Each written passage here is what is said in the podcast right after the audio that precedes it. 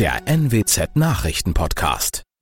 Guten Morgen zum Nachrichtenpodcast der NWZ. Mein Name ist Christian Osterloh. Moin.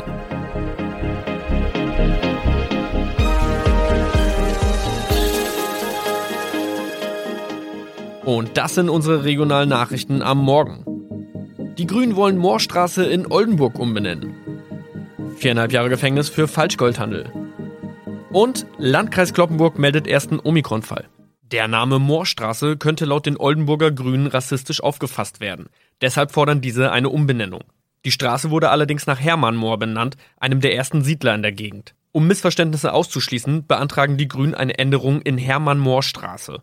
Dann müssten alle Anwohner ihre neue Adresse in ihren Pässen angleichen. Außerdem müssten Polizei, Feuerwehr, Rettungsdienste und Anbieter von Navigationssystemen informiert werden. Die Stadtverwaltung schlug vor, ein Zusatzschild mit Informationen zur Person Hermann Mohr anzubringen. So könne man alle Irritationen beseitigen. Tobias G. musste wegen dem Verkauf von Falschgold am Mittwoch vor das Landgericht Oldenburg. Nachdem der Schortenser bereits im Mai zu einer Freiheitsstrafe von mehr als drei Jahren in Jever verurteilt wurde, betrieb er seinen Handel auf eBay Kleinanzeigen weiter. Das wog bei der Verhandlung schwer auf. Der 27-Jährige schrieb in die Inseratsüberschrift das Wort plated, was so viel bedeutet wie überzogene und nur vergoldete Ware. Da im weiteren Anzeigentext aber die Rede von einem Reinheitsgrad war und die abgebildeten Goldbarren eine Seriennummer trugen, handelt es sich hierbei um eine Täuschung. Tobias G. wurde zu viereinhalb Jahren Haft verurteilt. Ein weiterer Fall der neuen Omikron-Variante ist am Mittwoch im Nordwesten bekannt geworden. Der Kreis Kloppenburg bestätigt, dass eine Frau bei ihrer Rückreise aus Südafrika am Hamburger Flughafen positiv getestet wurde. Sie befindet sich weiterhin in Hamburg in Quarantäne. Da die Frau im Landkreis Kloppenburg lebt, sei auch das Gesundheitsamt Kloppenburg für diesen Fall zuständig. Zuvor gab es bereits bestätigte Omikron-Fälle in der Wesermarsch und im Kreis Leer. Das waren unsere Nachrichten aus der Region. Weitere aktuelle News aus dem Nordwesten finden Sie wie immer auf NWZ Online. Und Aktuelles aus Deutschland und der Welt hören Sie jetzt von unseren Kollegen aus Berlin. Vielen Dank und schönen guten Morgen. Ich bin Maja Däne und das sind heute unsere Themen aus Deutschland und der Welt. Harter Lockdown. Öffentliches Leben in Deutschland wird ab heute heruntergefahren. Ausgangssperre und Kontaktbeschränkungen, Corona-Regeln in Europa und Hoffnung auf die Corona-Impfung noch vor Weihnachten. Wegen Corona geschlossen. Das gilt ab heute für fast alle Bereiche des öffentlichen Lebens in Deutschland.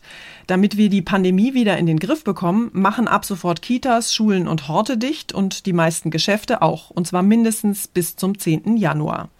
Auch im Bundestag geht es heute um Corona. Bundeskanzlerin Merkel will Fragen der Abgeordneten beantworten. Es gibt eine aktuelle Stunde zur nationalen Impfstrategie und es geht um ein Jahressteuergesetz mit Homeoffice-Regelung. Da steht also ganz schön viel auf dem Programm in Berlin. Meine Kollegin Zoe Tassovali ist unsere Lockdown-Expertin. Zoe, die letzten Geschenke sind besorgt, der spontane Ausflug zum Friseur ist erledigt. Jetzt ist erstmal Pause für insgesamt immerhin 25 Tage. Fass doch bitte noch mal ganz kurz zusammen, was der Lockdown jetzt konkret bedeutet. Ja, es ist ähnlich wie im Frühjahr. Also die Geschäfte sind zu, Friseure, Schulen und Kitas auch.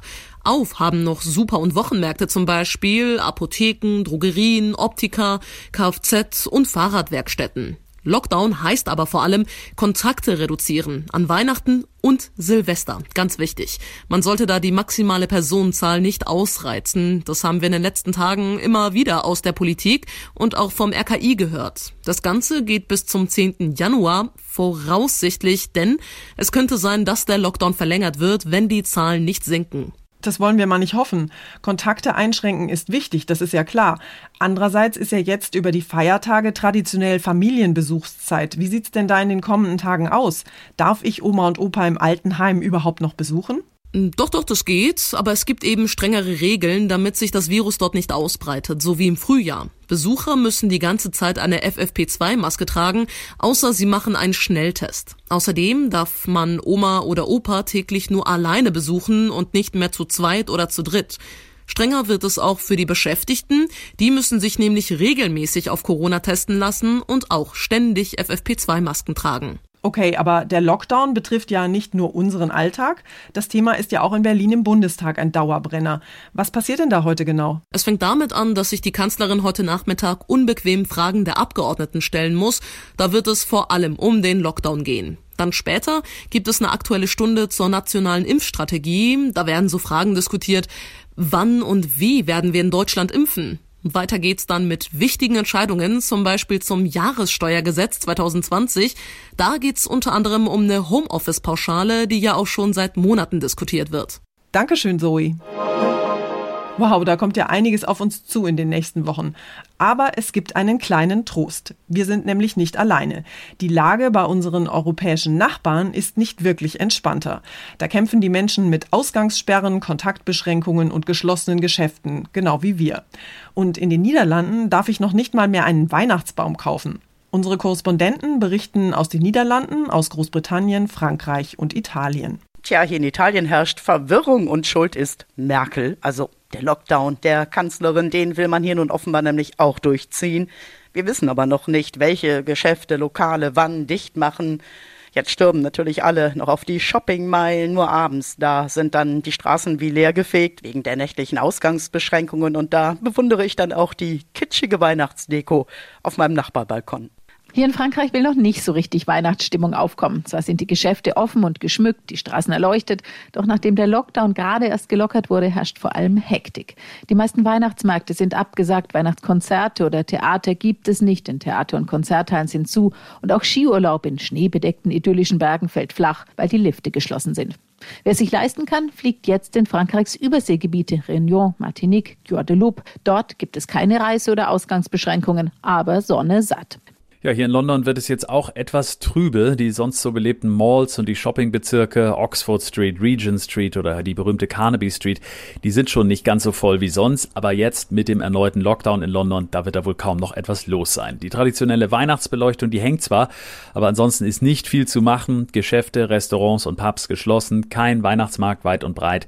Deshalb wird es in diesem Jahr ungewöhnlich ruhig in der Hauptstadt. Man könnte fast sagen, leise rieselt der Schnee aber ich glaube, weiße Weihnachten wird es in London dieses Jahr auch nicht geben. Ja, hier bei uns in den Niederlanden werden das ganz stille Weihnachten. Shoppen geht gar nicht mehr oder nur noch online. Und auch wer noch keinen Weihnachtsbaum hat, hat Pech gehabt, denn auch die dürfen nicht mehr verkauft werden. Eigentlich sind nur noch Supermärkte geöffnet und Apotheken. Und eigentlich können sich nur noch die Kiffer freuen, denn die Coffeeshops sind zumindest für Abholer geöffnet. Es gibt aber auch eine gute Nachricht heute. Der Impfstoff, auf den wir ja schon seit Wochen warten, soll jetzt wohl doch noch vor Weihnachten zugelassen werden. In Großbritannien und in den USA wird ja bereits geimpft und ab kommender Woche könnte es endlich auch hier bei uns in Deutschland losgehen. Für den Impfstoff der Pharmaunternehmen BioNTech und Pfizer will die Europäische Arzneimittelagentur EMA am nächsten Montag, also am 21. Dezember, grünes Licht geben. Acht Tage früher als geplant. Das ist doch mal ein echtes Weihnachtsgeschenk.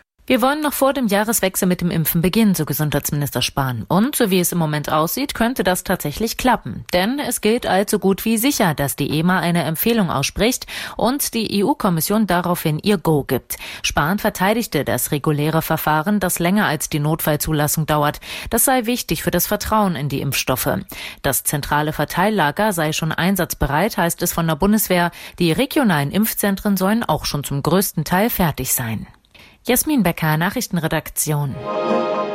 Zum Jahresende laufen ja turnusgemäß viele Verträge und Abos aus. Und da kann es schnell mal passieren, dass man die Kündigung verpasst und zack, verlängert sich der teure Handyvertrag für ein weiteres Jahr. Das ist besonders ärgerlich für all diejenigen, die in der Corona-Krise jetzt besonders aufs Geld schauen müssen.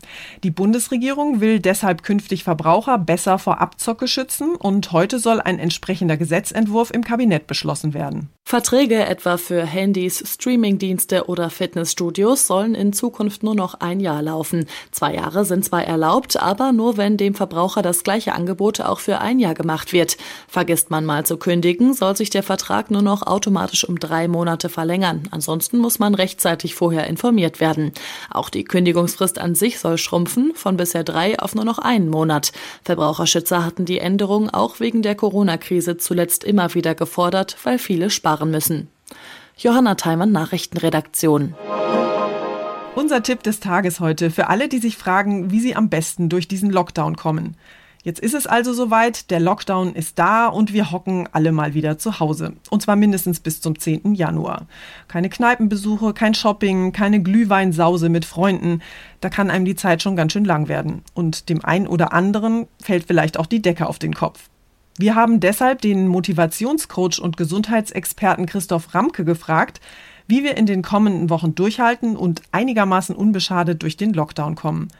Herr Ramke, vielen schlägt Corona ja allmählich wirklich aufs Gemüt und jetzt wird es noch mal ein bisschen härter. Was können wir denn machen, damit wir nicht in ein tiefes Loch fallen? Ich glaube, Struktur ist jetzt wichtig. Also zum Thema Gesundheit, was ja meine, mein Thema ist, geht es darum, dass ich die Bewegung einplane, dass ich tatsächlich Pausen einplane, dass ich halt Ernährung plane. Also gewisse Struktur gibt denn erstmal Halt und dann ist es vielleicht gar nicht so wichtig, ob ich jetzt optimistisch oder pessimistisch bin. Hauptsache, ich komme jetzt erstmal eben über diese Phase, wo ich ja wirklich viele soziale Kontakte dann einschränken muss. Okay, also feste Strukturen schaffen für drei Wochen bis zum 10. Januar, das kriegen wir vielleicht hin. Aber es könnte ja sein, dass der Lockdown noch viel länger dauert. Wie schaffe ich denn diese Durststrecke, wenn das Ende so gar nicht absehbar ist? Ich glaube, das ist tatsächlich ein Problem. Also wir sind ganz gut da drin, ähm, uns auf Sachen einzustellen, die wir überschauen können. Und ich glaube, ähm, viele werden es vermutlich jetzt auch verdrängen und dieses, es könnte weitergehen, das hört der ein oder andere gar nicht, sondern plant jetzt erstmal bis zum 10. Januar. Und das würde ich tatsächlich auch empfehlen, weil sonst machen wir uns fertig, weil das ist schwierig, wenn es so ähm, unsicher eben ist. Gut, also erstmal am besten nur bis zum 10. Januar gucken. Und da hilft es ja wahrscheinlich, wenn ich es mir mit meiner Familie möglichst gemütlich mache. Wenn wir zum Beispiel gemeinsam was unternehmen, vielleicht einen langen Spaziergang machen und anschließend Glühwein zu Hause auf dem Balkon trinken. Auf jeden Fall. Also ähm, das meine ich auch mit Struktur. Also auch die kann ich ja nicht nur zum Thema Gesundheit und Bewegung machen, sondern eben auch mit der Familie. Anfangen zu planen, was jetzt noch geht. Und ähm, nicht jedes Mal ähm, sozusagen ja, das in die Waagschale werfen, was nicht geht. Also nicht jedes Mal sagen, jetzt können wir dies nicht machen, jenes nicht machen, mit den Kindern nicht, mit der Frau nicht, sondern eben genau in die andere Richtung zu gucken, was können wir jetzt schön machen? Wie können wir zu Hause eben den Glühwein, kann man auch zu Hause trinken, auch in kleinerer Runde. Ähm, und von daher den Fokus auf das, was jetzt geht und das planen, so dass ich eine positive Struktur habe. Dankeschön, Christoph Ramke. Und zum Schluss treffen wir heute einen Alligator namens Saturn. Aber keine Sorge, beißen kann das Tier niemanden mehr. Saturn ist nämlich vor ein paar Monaten als 84-jähriger Alligatorenoper im Moskauer Zoo gestorben. Saturn war natürlich kein stinknormaler Zoobewohner, sondern ein weltberühmter Weltkriegsveteran. Angeblich wurde er 1936 in den USA geboren und landete als Jungtier zunächst im Berliner Zoo. Dort konnte er in einer Bombennacht 1943 ausbüchsen und verschwand dann erstmal für drei Jahre in der Berliner Unterwelt. Soldaten sollen ihn irgendwann nach Kriegsende gefunden und nach Russland gebracht haben. 74 Jahre lang hat Saturn dann im Moskauer Zoo gelebt und ist dort zu einem echten Mythos geworden. In Russland und Deutschland wurde nämlich tatsächlich gemunkelt, dass er ein Haustier Hitlers gewesen sein könnte. Ein Moskauer Museum hat Saturn jetzt ausgestopft und will die berühmte Riesenechse ab Mitte Januar als Ausstellungsstück präsentieren. Vorausgesetzt, die Museen in Moskau dürfen bis dahin wieder öffnen. Na dann, see you later, Alligator.